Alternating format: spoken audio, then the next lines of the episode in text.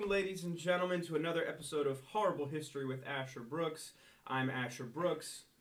If you you know listen to this podcast, you probably recognize my voice. Um, I have two other guests with me today. I have Kit Olsen, a fabulous guest who we've had on before. Kit, can you say hi? Hi. It's it's great to be back as always. Fantastic. It's great to have you here. Um, I lured them here with donuts and coffee. Um, the other person who I lured here is a man named Will Trudell, who I've Hello. known for a quite a while. I've been playing D and D with Will. I've been playing Magic the Gathering with Will. He's been emasculating me with cardboard cards, which is fine. It's fine, and I'm going to take this opportunity to make him pay. make him pay for his crimes. Joke's on you, I'm into this. Truly he is. Fantastic, It's fine. um, so we got a couple of topics today. I really enjoyed the uh, three guest format that we used last time, mostly because it means we get to do more jokes. Um, but we got a couple of different topics today. So Will, you brought. Uh, we don't, you don't have to get into it right now because we're not going to start with it. What a little. You know, a little teaser for the Mr. Beast fans to know what's going on at the end of the video. Uh, I'm bringing Gustave the Crocodile, which is uh, the most prolific serial killer in the history of the planet, pretty much. I'm getting very big, like Captain Hook vibes. Oh, it's A gonna crocodile serial killer. Gustave makes that crocodile look like a punk. That crocodile is in its junior year. yeah, that crocodile ain't nothing. All right, and then I'll be talking about um, one of the most uh, one of the most interesting sections of paleontology, something known as the Bone Wars. The Bone Wars. Bone Wars. I think I think we can go ahead and get right into it. Let me pull up my research. Have either one of you like heard of the Bone Wars, other than what I've kind of talked with y'all about it? Uh, not necessarily the most about it. Like I I like paleontology, but I'm not like as into it as I was when I was four. And you know, like There is, yeah, there is a, de- there is a very steep curve when it comes Yeah. to dinosaur Yeah, interest. right? it does peak around seven. yeah. What? You guys peaked in dinosaurs? Are you big into I'm dinosaurs? huge into dinosaurs. Yeah. Well, no. guess what? Dinosaurs are huge. Uh, they're not. Yeah.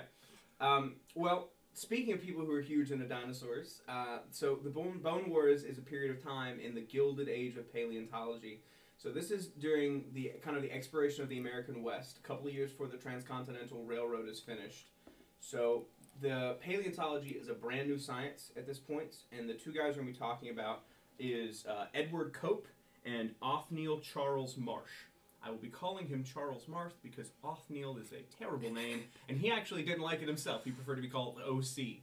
That, Um, you know, that's valid. If I had a name like Othniel, I think I would also uh, try to abbreviate that. It's true. It's true. So uh, Cope and Marsh, um, they fought. They were paleontologists from 1877 to 1892, and this is the period of time that is the Bone Wars. Um, together, they discovered more than 136 types of dinosaurs, although both claimed to discover far more. Um, so they, these were two paleontologists who met in Berlin and genuinely liked each other. They met at a conference. So Othniel, so uh, Marsh was studying in Berlin. He had like two degrees at this point. He had published two scientific papers on paleontology, um, and then he meets uh, Cope, who was kind of traveling the country during World War II. Um, excuse me, World War One. He's traveling to like avoid being pulled into the draft. Mm. So he's like touring Europe, and so Cope has published 14 scientific papers at this point, but has no degrees. So Okay. They're very different men. So uh, Marsh is this old money. Uh, excuse me, no. Marsh is this uh, middle class guy who has a rich uncle who allowed him to go to college, and so he's kind of got this benefactor, this financial benefactor, is allowing him to become a scientist. Mm-hmm. Whereas Cope is this old money Quaker who Okay. is like, I don't want to become a farmer, Dad. I'm gonna go study dinosaurs. dinosaurs are the punkest thing in the United States at this point, Truly. and they're very different. I do like the fact, though, that, you know, regardless of a career path, he still wound up digging in the dirt. he did. Just a lot. Yeah, his, his dad actually gave him a farm. He gave Cope a farm. It was like, uh, I, I love you, son, and I want you to become a farmer. And it's it's up to you. I love you, but here's this farm. And Cope's like, fantastic. I'm going to sell it immediately so I can go hunt dinosaur bones. Um, That's that sounds like a, a pretty reasonable thing to do. it is a reasonable thing to do. I would do that. Absolutely. I did do some like light farming when I was a kid. A lot of like corn and sweet potatoes. Corn is not fun. Um, sweet potatoes are great because it's like digging for buried treasure, and at the end you get to have pie. It's fantastic. Um, so if I were ever to go back to farming, it would be sweet potatoes. But uh, these two guys meet in Berlin, and they quite like each other. They consider each other like equals, although it's very, it's very friendly in that kind of like. Uh, uh, Marsh is about ten years older than Cope, Mm. and so it's very like you know, uh, kind of Cope walks into this school in Berlin, and Marsh is like, "Oh, hello, hi. Oh, you're a young paleontologist. Let me show you around." And so they meet each other. They kind of like each other, um, and they name two species of dinosaur after each other. Oh. So uh, Marsh names a large serpent. Excuse me. He names a um, yeah. He names a large serpent called Mosasaurus copeanus after Cope. Um, yes, I know. I know what it sounds like.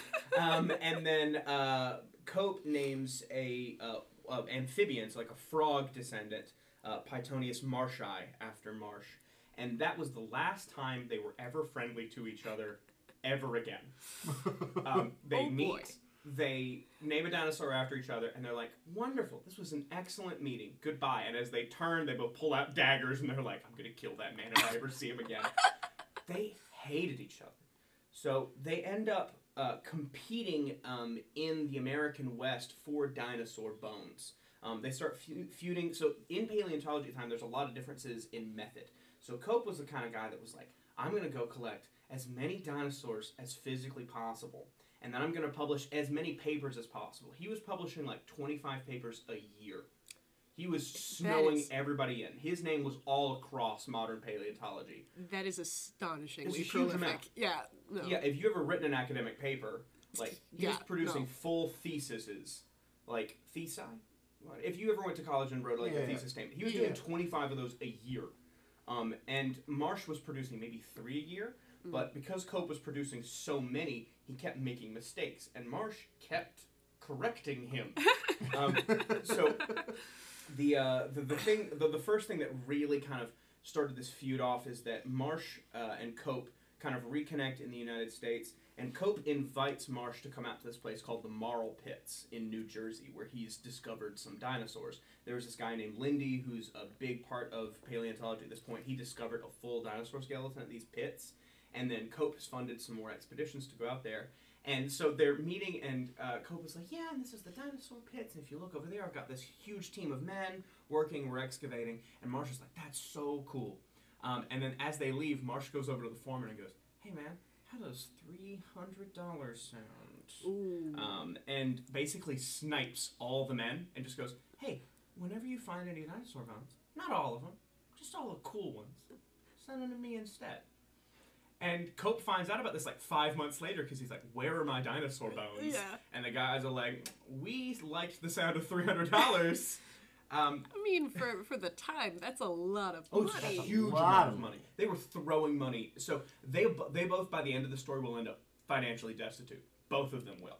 Um, but at the time, they've got lots of money. Marsh has got a huge inheritance um, and a professorship at Yale. Um, and Cope has all this old inheritance money, and of course, he just sold his farm. Yeah. So he's doing great money wise. Um, so they they get involved in this this quarry. They have a battle of this quarry. Marsh wins and snipes all the dinosaur bones from Cope. Cope responds by having this uh, full restruct- reconstruction of a plesiosaur. Do you know what a plesiosaur is? Oh yeah. Yeah. So plesiosaurs, if you don't know, people on the internet, um, is they're the aquatic ones with the really really long necks and the big flipper bodies. Uh, they kind of look like brontosauruses, which we will get to. Brontosaur- brontosauruses aren't real. Um, we will get to. That's the, that's these guys. These guys, yes, brontosauruses, brontosauruses are not real. Um, well, there's some there's some debate, but for a good 50 years, brontosauruses were not real. Um, so anyway, so there's this big plesiosaur that Cope has built. He's done a full reconstruction. He's published all these papers on it, um, and it's called the Elasmosaurus. So Marsh comes to this big scientific debut, right? There's all these like wealthy financial backers, all these donors, all these other academics, and he walks in and he sees, you know what a plesiosaur looks like, right? Mhm. Yep. Very, very long neck, head at the end, big kind of wide body with the little, you know, the little fins. He walks in, he sees a creature with a very short neck and an extremely long tail. So Cope has, in his excitement, put the head on the wrong side. I've heard of this story. Oh, I've no. I didn't know it was these two. yes. So Marsh goes, and so Marsh has a choice here. He can go to Cope and be like, "Hey, man, I think, I think you might have put the head on the wrong side." And he goes, "I say, everyone, I think there's something wrong with this dinosaur." and proceeds to just read him in front of everyone. And so Cope comes over and goes, "No, it's right. I did it right." And Marsh goes, "I don't think it is." And they get into this big argument in front of everyone. And then this guy Lindy that I mentioned, who is like this this very like respected guy in paleontology, comes over and goes, "What's the problem, boys?" And Marsh goes, "His head is on the look. The head is on the ass of this dinosaur." Um, and Cope goes, "No, it's not." And Lindy goes, he looks at it. he walks over to the head, throws it off, walks to the other side, puts it on, and goes, "I'm sorry, my boy, but you've, you've got it incorrect." Um, and then, uh, like two days later, publishes a correction in an American scientific journal of all of Cope's papers, saying like, "No, the head is supposed to be this way." Um, so Cope, to his credit, buys every single copy of this paper and burns them. buys uh, not the correction. He buys every. So he's sent out like dozens and dozens of these pamphlets to all these different scientific like uh, universities and prestigious places because that's really what this was all about. Was like, okay, I'm going to send this to the Peabody Institute or send this to the you know the paleontology section of the American Natural History Museum and all that. And so he buys all of them back and burns them. Lindy keeps one, and of course Marsh keeps his. Yep. Um, and then proceeds to every time they're in a public space together, and Cope's like, "Yes, and I'm a paleontologist." And Marsh goes, "Hey, Cope, remember that time you put uh, you put the wrong wrong part of the dinosaur on that? Uh, you put the head on the tail." And Cope goes, "Yes, Marsh, I remember. Thank you for reminding me in this very public setting." So, Marsh Marsh just sounds like an asshole. he is. So just to give you like a physical idea of these guys.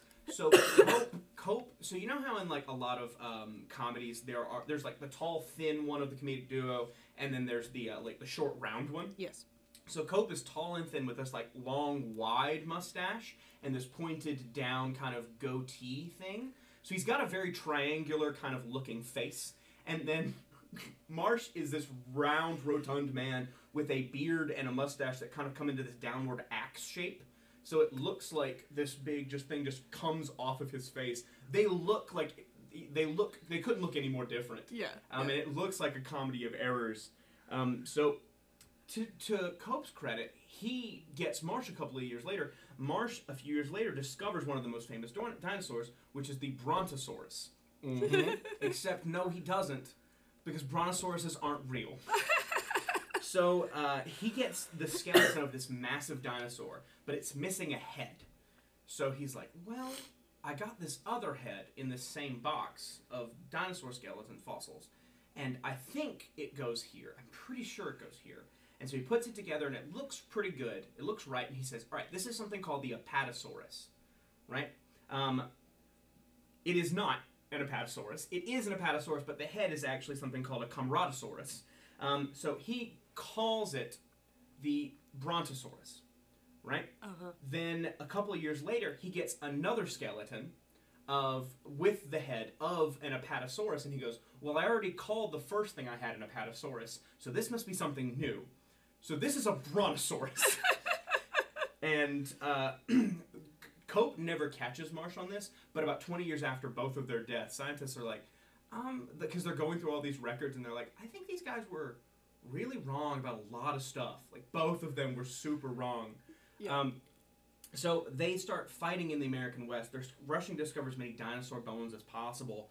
Um, and they end up naming hundreds of dinosaurs. Um, they discovered, together, they discovered the Nanosaur, the Triceratops, the Stegosaurus, pretty much every modern American dinosaur, as well as hundreds of species of amphibians and fish and frogs, lots and lots of mammals and horses. Um, Cope is well known. He actually discovered um, a bird skeleton, like a bird fossil, where a bird had teeth, which is like a missing link that was at the Yeah. time Mhm. between like uh, pterodactyls and like flying dinosaurs and then actual birds with beaks. So they're doing great things for science, but they're also doing terrible things for science because they start hiring men to go out and find bones for them. So Cope is leading these expeditions himself. Marsh is kind of like sitting in the Peabody Institute at Yale and is sending dozens and dozens of tu- students out. And so they, they keep competing with each other. So Marsh will set up a dig site. And then Cope's men will hear about it and set up a dig site right next to that dig site. And then Marsh will be like, okay, well they're you know they're they're they're gonna try and steal our bones, so get all the good stuff and then blow up everything else Oh my god. destroy it, explode it with dynamite, and so we'll de- detonate things. Then Cope realizes, okay, they're detonating things before we can get to them. We have to sneak in in the middle of the night and steal their bones so that they can't destroy them.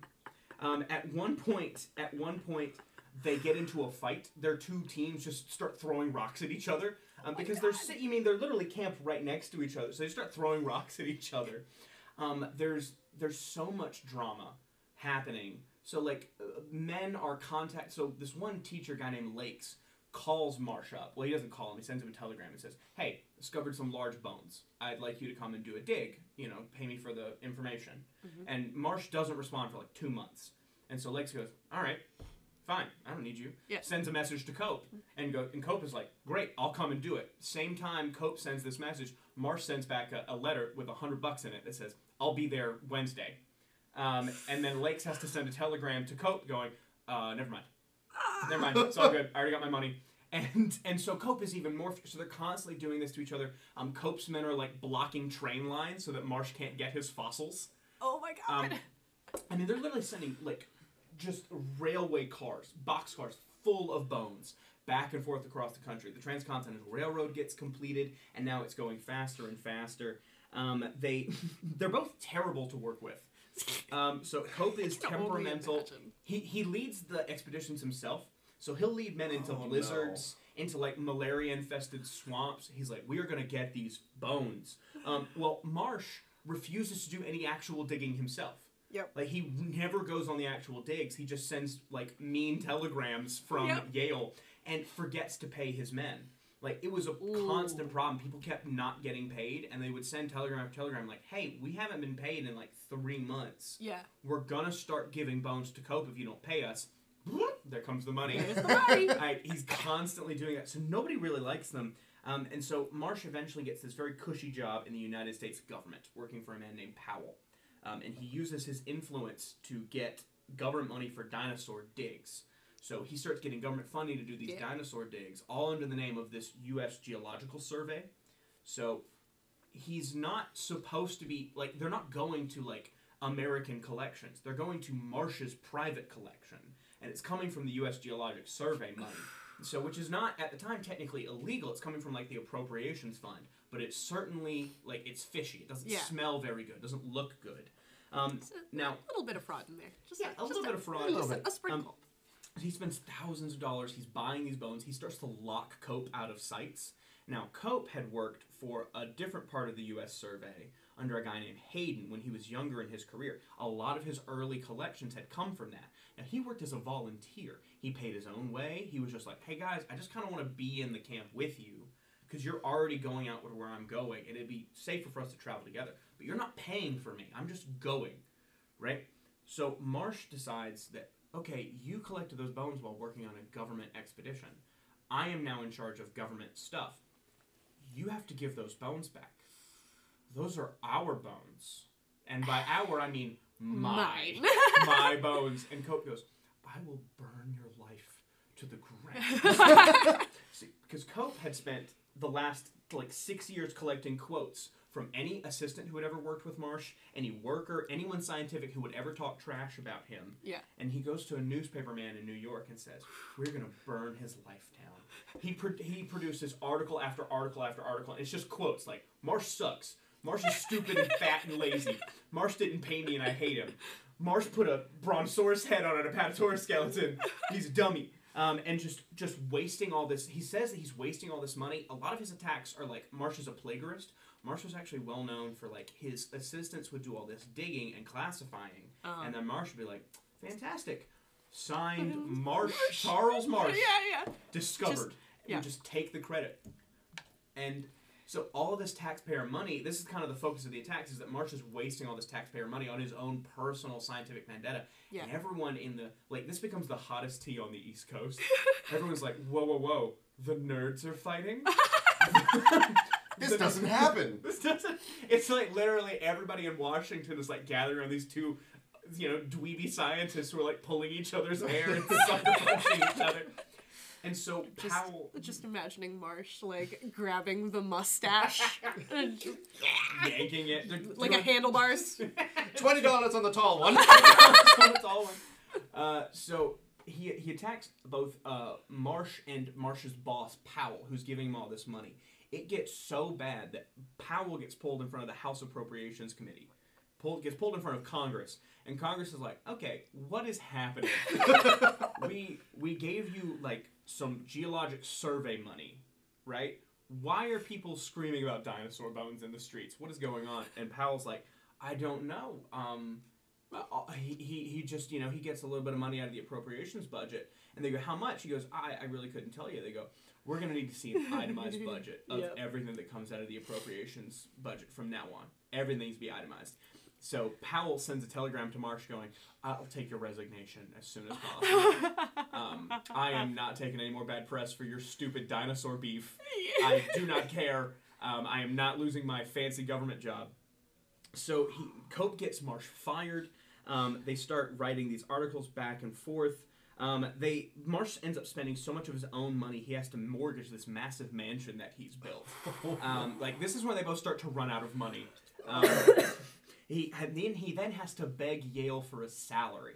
So he has been a professor of paleontology at Yale, and I put air quotes around professor. Yep. He doesn't teach. He's Mhm. just a professor with tenure, and he doesn't he doesn't even get a salary. Mhm. So this is very passe at the time, like to be a professor that doesn't teach, and then to go to the administration and be like, I need a salary. Um, I need a, s- can you pay me for the work I teaching? uh, no, I'm not gonna start teaching. I would just like a salary to live off of. Um, and so, kind of, Cope starts to surpass him here. So Cope gets a good job at a, as a professor of zoology in the University of Philadelphia. He is elected president of the American Association for the Advance- Advancement of Sciences. So he starts making more money and trying to go on digs. He Yeah. starts to get sick with something called cystis, um, which I don't know what it is, but it's a gastrointestinal thing. He loses so much money, he has to start selling his own fossils um, to stay afloat. Um, he converts one of the houses that he owns. He owns two houses on Pine Street, and one of which is a like just a full house that is a museum. So they're selling those fossils.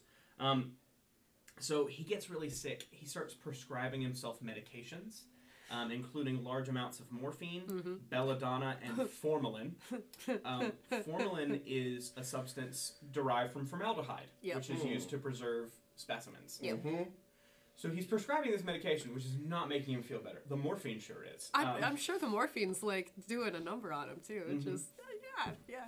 Maybe it maybe it'll calm him down a little bit though. You know. Calm it down. I mean, Finally, he, he he'll was chill out. yeah, he was the one with the temper, right? He's the Mhm. he's the tempestuous one who's impossible to work with. Uh, He you know, is maybe maybe the morphine helped.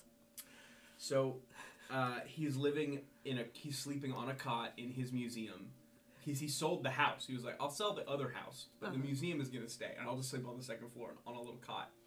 And as he realizes like he's dying, he's on the way out. He does possibly the most petty thing I've ever seen a man do. I'm I'm prepared. He writes in his will that he wants his body donated to science. Mhm. And specifically, he wants his skull measured. Because he wants to see if his brain is larger than Marsh's when he dies. So he writes in his will, I will have my body donated to science. I want them to measure my skull. And I dare Othniel Marsh to do the same. And then the world will know which one of us was smarter because my brain will be bigger. You fat idiot. I hate you. and so, um, uh, Marsh doesn't doesn't uh, have his brain measured. Doesn't want to do it, presumably because he didn't care, and also uh, he actually lived a little bit longer. He, you know, he continued to, uh, you know, you know, uh, do dinosaur stuff, continued to name species, things like that. When they both died, they left behind.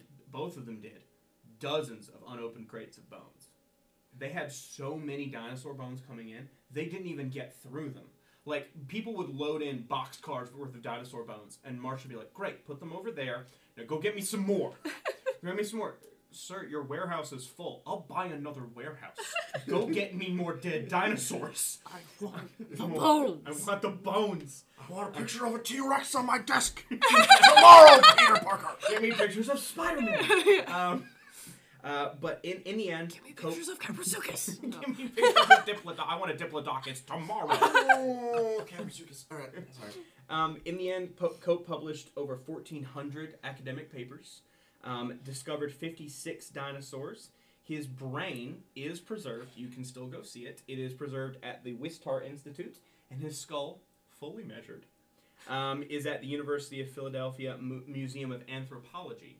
There was actually a book of photography that was done.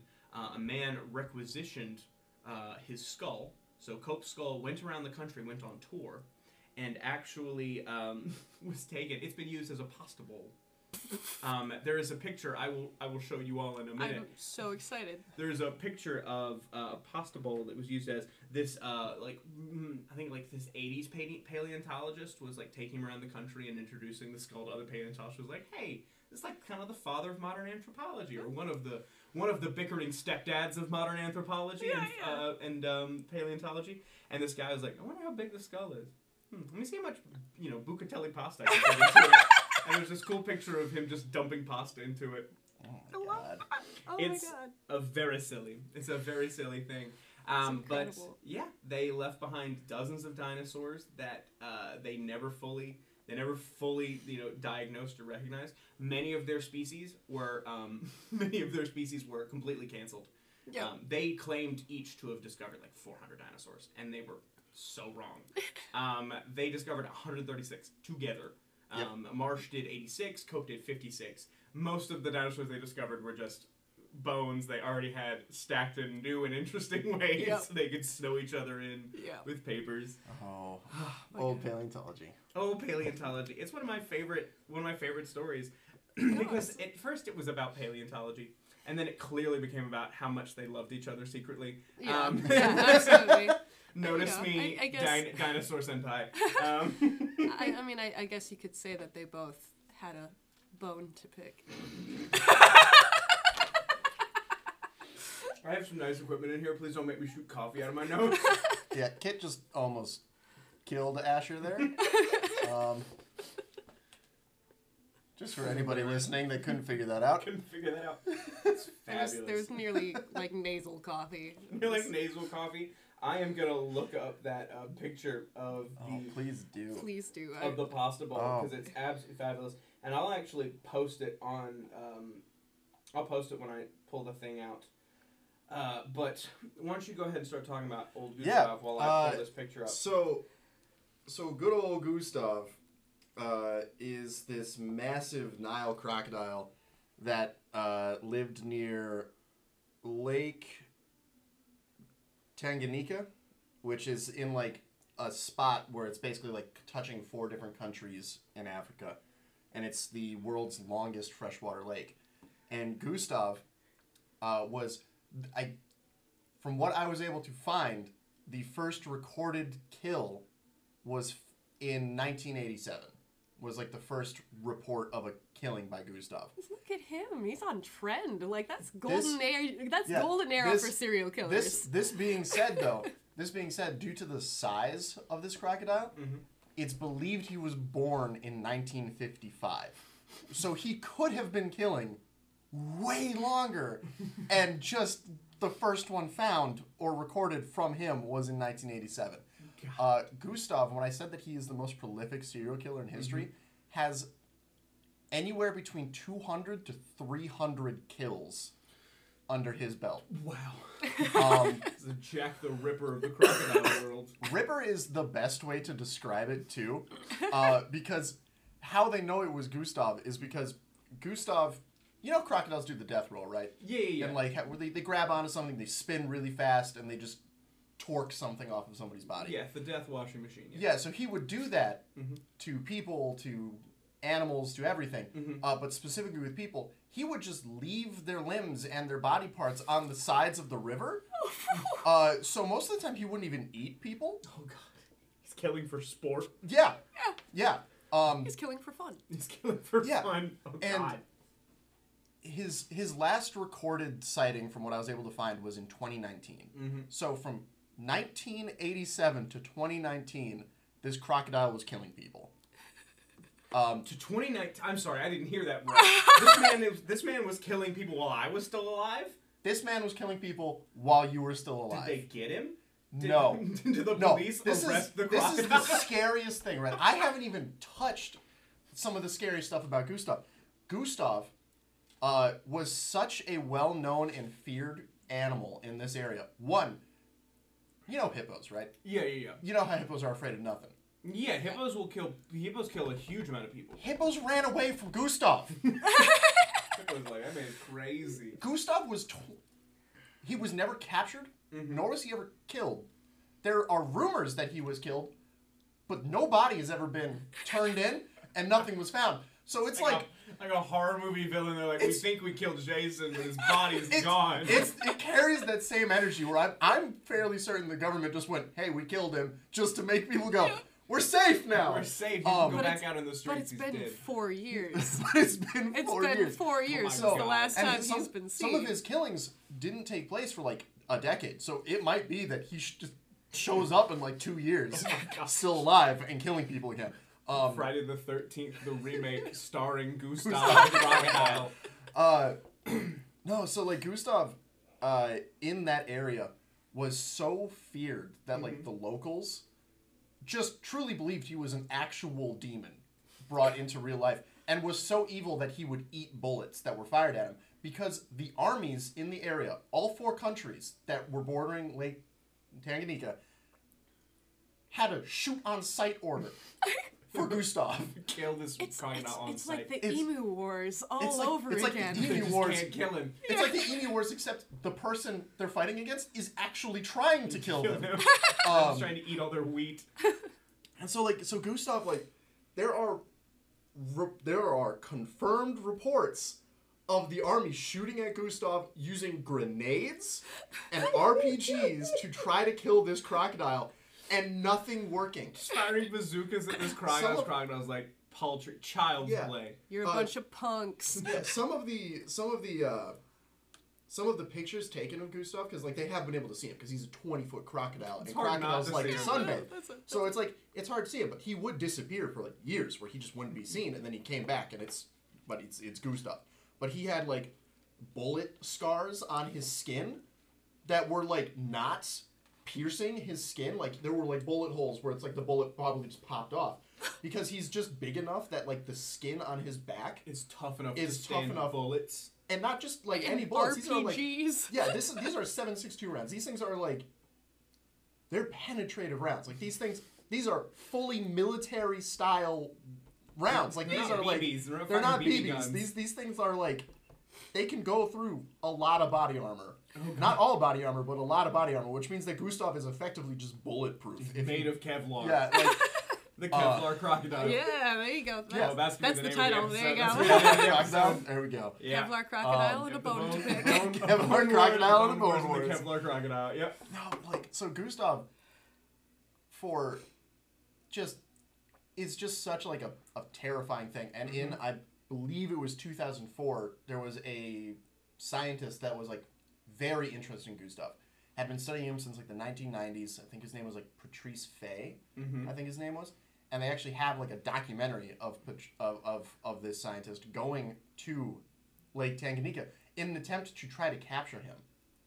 Because, like I said, he had never once been captured by any of the teams. There have been numerous attempts to try to capture or kill Gustave that have never, like, come to fruition. Like, they just can't find him or they just can't capture him because he's just so big that none of Yeah. the traps work. Um, and so they, they, they tried everything. They had he had two months Mm-hmm. to be out there in that area before one of the country's uh, governments changed, and there was going to be like a huge like infighting thing when it happened, um, or like a risk of civil war. So they were like, we have to get out of here before this change in the government happens, and uh, so like they did like a last ditch effort kind of a thing to try to capture him. And when you say horror movie, like the, the literally the most horror movie thing ever to happen happens on this thing. Where the last trap they try, they put a live goat in a cage with a with a camera Big T Rex vibes here here. T Rex vibes. Uh, with a camera pointed at this cage, and then a storm rolls in. Oh. Right, a storm rolls in. The camera breaks. They go back there the next day to try to find this. The goat is gone. The cage is broken. and they're like, they're like, did the storm do that? Did Gustave do that? What happened? Did the goat break free during the storm? Like, they don't know what happened to this. Just a big spray painted like sign, like the Gustave Gators. Gustave was here, baby. Gustave was here. No, and like This is my lake. I own it. No, and then uh, there was a movie that was, that starred Orlando Bloom uh, called Primeval Yeah. that was based around Gustave. Oh my god. Um, and I haven't seen the movie. Uh, I can only assume that Orlando Bloom gets his beautiful elven eyes eaten by this crocodile. I, I can only hope. I can Yeah, only honestly, hope. same. what, do you, that's- s- what do you see with your elven eyes, Legolas? Big ass crocodile. I see death. I see death. I see death what were and you saying? destruction. But like, I don't like. I just I can't get the the one fact that I just can't get over is the fact that hippos were afraid of this crocodile, and it's it's just like you hear so much about hippos and just being like, oh yeah, they fight everything. Yeah. They'll go up toe to toe with a rhino. They'll go toe to toe with a hunter. They'll Yeah, they'll try to they- flip jeeps and vehicles and like anything. They're really, really tough. They are very aggressive Yeah, and, and- like and they yeah, I, I can I can crush anything in these jaws. And like there's there's specifically video of a Nile crocodile getting caught by a group of gators, and it's literally like watching like like a zombie movie happen, where it's just like it's like it's like ten hippos surrounding Uh-huh. this gator or this crocodile, and this crocodile's like coming out of the air going help, help, and then another hippo jumps on top and pushes him back down, and the crocodile's trying to get away and he can't. No and one then can you're like, help you now. and Yeah, so it's no. like hippos and Nile crocodiles have this like legendary beef. Yeah, where no, hippos you- will try to just murk them on sight. yeah, you don't mess with the hippo mafia. No, you don't have mess with the hippo mafia. Fight on and then sight with the hippos. and then Gustave comes in, and they're just like, nah, nah, we're not. we're- that's a like, "We're he's, done." he's he's a different we're golden. he's a we're different set. level. Uh, like We don't mess with him. we don't mess with Gustave. Gustave is a little too mean. We heard he carries a knife. We don't want to fight him. like that guy's crazy. he carries a gun. We're not down. No, it's just Have you seen the man? He's made of Kevlar. he's literally made of Kevlar. So he's got. So remember how many kills he's got? 300? 200 to 300. 300 confirmed kills. And these Yeah. are just like people that are just being like Uh, ripped to shreds and found on the shoreline. Yeah, for the most part. Or uh, some sometimes the reason why the number is so like inconclusive Mhm. is because it's sometimes it's just people going missing, and they're just like, it's probably Gustave. Because the last Uh, time we saw them was in this area around Lake Tanganyika. yeah. Um, and the Ruzizi River was another spot. So he like he goes from Lake Tanganyika into the Ruzizi River and then like travels back and forth between there. So it's yes. yeah. So he's hunting. He has a massive territory, which is why it's very hard to find him sometimes. Because like I said, Lake Tanganyika is the longest freshwater lake in the world, and then he also goes down a river. So it makes sense that he might not have been see- sighted for a while because crocodiles are very stealthy when they want to be. So, so he kills all these people. Mhm. And in, the last person we know he kills is in 2019. Mhm. And then we're just like, we haven't seen him No, no, in a no. while. There was a sighting. There was a Sighting? sighting of him in 2019. Okay. Um, and he was supposedly was killed in 2020, 2019. Like Who claim? Is there a bounty? Because I'll claim to have killed him. I'd like, "Mm, I killed him. you, you would have to provide proof that, that he was dead. Um, Just- just hold up. crocodile. No, you gotta gotta hold up, you know, like the bullet scarred pelt. Just be like, And this I is where got he him. got an RPG. and it's, it's not that he would never take damage, right? Like he he was seen like getting hurt. Like he had like the bullet wound. Apparently, he had a massive like shoulder injury at one point in time. Um, that they just never were able to figure out where it came from, which is the scariest thing. It's like either somebody got like a shotgun blast into his shoulder and then was just immediately killed, or like a hippo bit him and then was immediately killed. Gustave, I'm just I'm fairly certain might have actually just been a demon with the amount of like terrifying things that happen around him. Like, can you name the last time a government had a kill on sight warrant for a single For a animal? single Not a creature? species of animal like the emu wars. Like these these four different countries that border Lake Tanganyika. Four countries had a bounty Had- out on this a- one crocodile. had just yeah exactly like th- this was this was the most wanted animal of all time. I'm trying to think if the United States has ever put a bounty on an animal. I don't think they have. I mean, on animals, on animals for sure. Yeah. Yeah, but not I mean, one. it's not necessarily like like a full on like a bounty or anything. Like we get like the like the deer culls that wind up happening Yeah. around here, where Yeah, it's like, deer oh yeah, hey, guess what? It's deer season, guys. We're gonna give you all these incentives to go out and like Shoot 'em, shoot yeah. them. If you don't shoot them, we're gonna lose a lot of crops because they're gonna Yeah. eat them. Yep. And like the scariest thing is too, it's like if Gustave is dead, then awesome, great. We don't have he's not a threat anymore. I have I I can sleep well at night once well again. now. But the scary thing about crocodiles and a lot of reptiles is they just kind of keep growing the longer they live. Yep. So if he does, and like crocodiles can live a very long time. Do you know Um, like the lifespan of an like, not- average? Not off the top of my head, but keep in mind, Gustave has been around since, The fifties. In theory, the 50s. Yes. He could also just be an abnormally large gator that was born in like 1986 and then like grew to a very massive size. Or like not 1986. It takes a couple years for them to get to that Yeah. that size, but like So like he, he could have been born anywhere from like 1955 to like 1980. Yeah, like something like that. Like Is Gustave a boomer? or what, what, what generation is He's, Gustave? he's, he's, he's a Gen Uh, X, maybe. He's don't Gen. X. I don't know any stereotypes about Gen X. Let's go to boomer so I can make jokes. if he is the boomer, then he is the one boomer that can get away with saying stuff. Because what are you, what are you gonna do? What are you gonna walk up to now? Gustave and go, hey, maybe you shouldn't kill people? He's gonna be like, oh, sure, snap, and then be dead. I'm part of the greatest generation. You're right, I am. I am. I am the greatest I am the generation. That's greatest what generation. Gustave would say. How long do crocs live? Like I don't actually know. I have looked this up before, Mhm.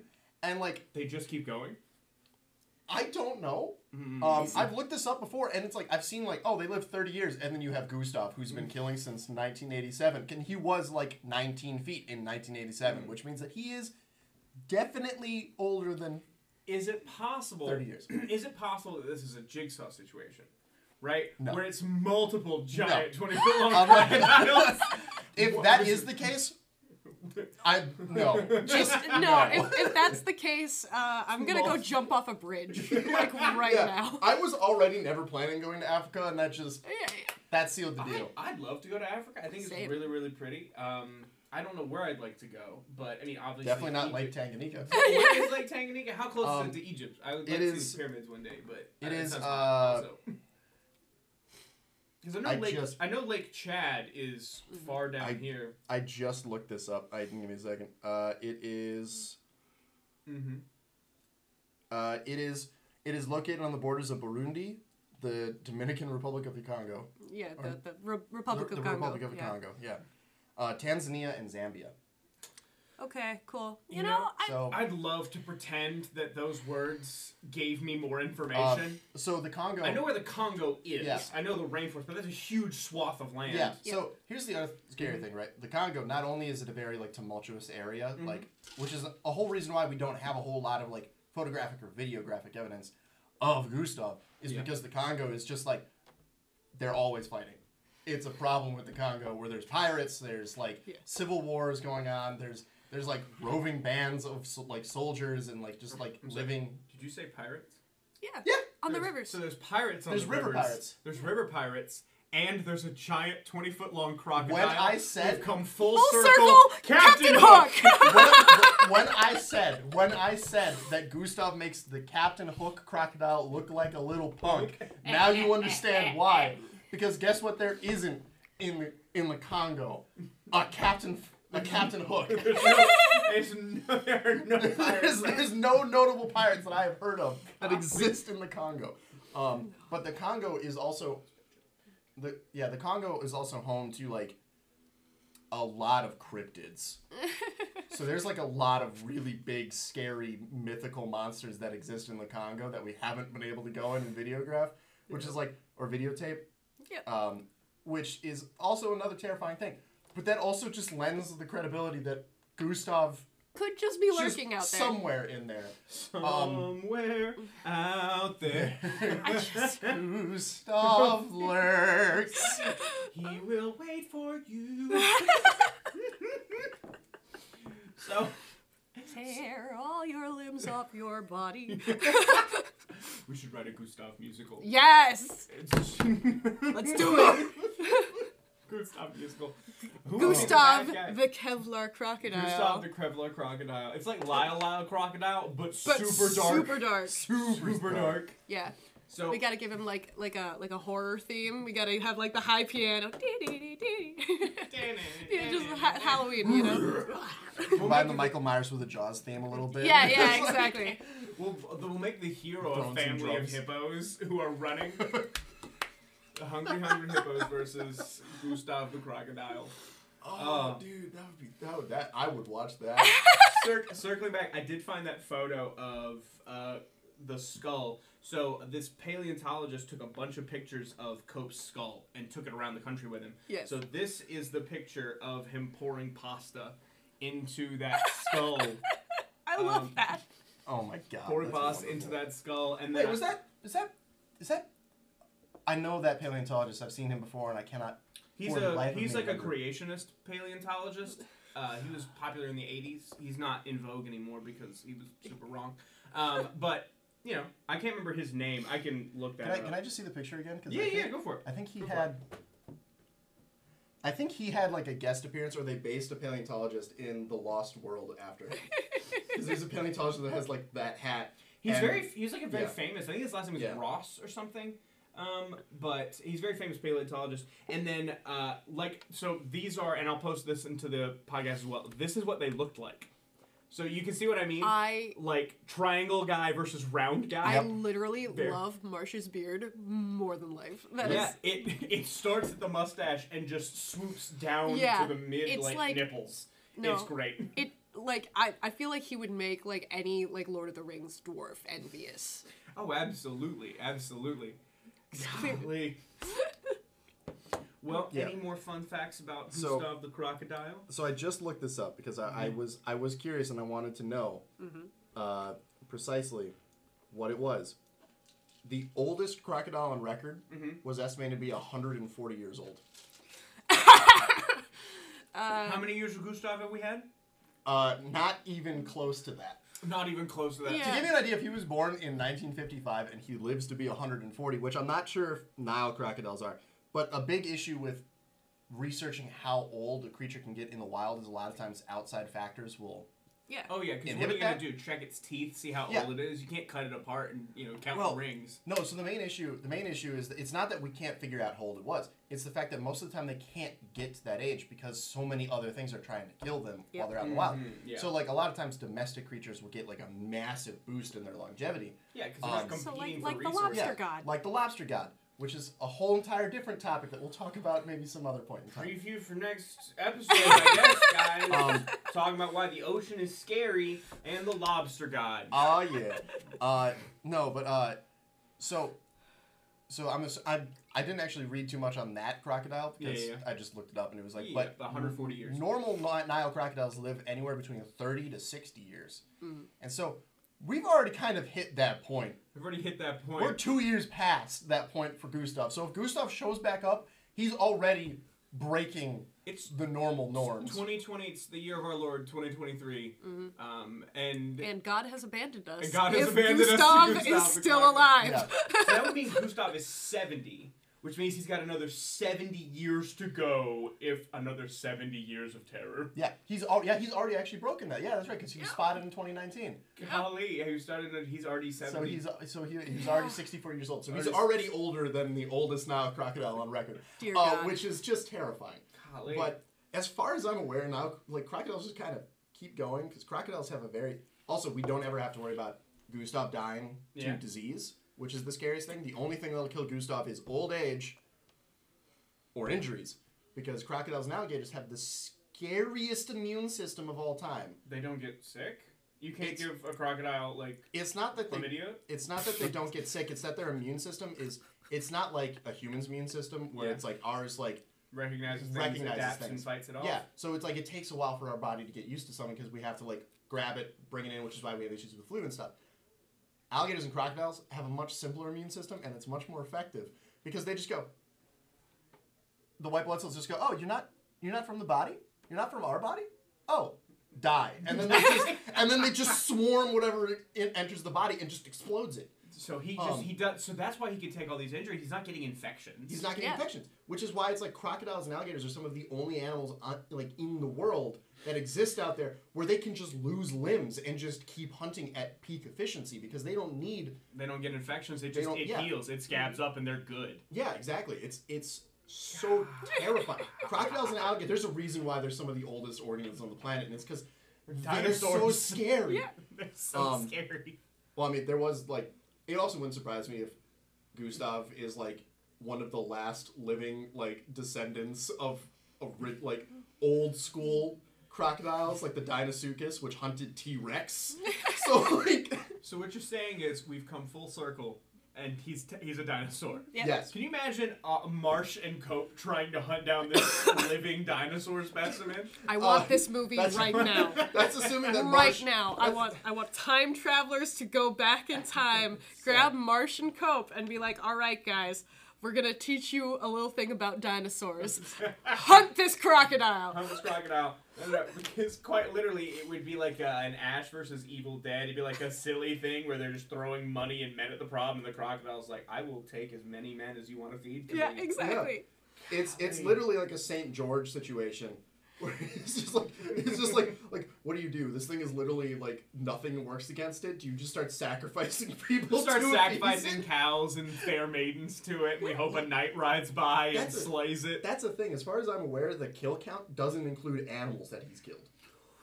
Yeah, that's just people. That's just That's people. just dudes. That's just dudes. I was like, okay, 300 is pretty high, but he's proud. There's like goats and stuff As on far there. as Probably I'm some aware. cats and dogs. No, that's all people. As far as I'm aware, that is just the people he's killed, or that have been credited to him. There is a chance that it wasn't him and it was another crocodile that was like following his behavior or like something along those lines. Can you just Yeah. cat crocodile? Tom or like, or like, can you imagine being like like a human serial killer, and it's just like Getting outclassed Hey. in every way. by a crocodile? Imagine you're Jack the Ripper. And you come into the future. You're like, I have to be known as the most prolific serial killer in the entire world. You look it up. It's a lizard. It's a It's a it's it's a a massive goddamn crocodilian. crocodile. It's a lizard. It's oh my god, dude. It's Jack the Ripper versus Gustave the Crocodile. That's the movie. That's, That's- the movie there. That's the movie A Pasty White Englishman Who Hates Women versus a Massive Crocodile. I would be I rooting for the take, crocodile. I would take Gustave Yeah, no. on the streets of London. Like, give Jack the Ripper home turf. the return of Saint George's dragon. It's just a dude. This is an insult with a knife versus a crocodile. Oh my god. Okay, all right. Well, I'd like to thank you all for listening, ladies and gentlemen. Uh, once again, thank you so much to my guests, Kit Olsen and Will Trudell. Thank you so much for coming. Um, if you really enjoyed the show, you're welcome to listen. We'll have another episode coming out next week. We got some great backstock. Um, you know, consider checking out the Great Whiskey Fire of 1875, the Flaming Pig episode. Um, we got a lot of great things coming out, um, as well as wonderful productions we'll be doing live if you want to come and see us up in Door County. Um, but please, you can follow us on Facebook, Instagram. You can follow me, Asher Brooks, at Asher Brooks and all the things. Do you guys want to put in your handles, or do you not want to be in the limelight? I mean, I I don't really do anything Yeah. apart from this. Fair enough. So- Only I will become famous. Yeah. Fine. Yeah, no, I'll I'll just ride your coattails. Just right, hey, Yeah. as look, I just I need some tails. Honestly, I Yeah. want some coattails. So thank you all so much for listening. I hope you have a great day. And if you need anything, you're welcome to message us. If you have a story that you think we should cover, send it to me. I'm always looking for weird things to talk about. Eventually, we're gonna get to Houdini, but I'm gonna put that off as long as possible. Y'all have a great day and goodbye.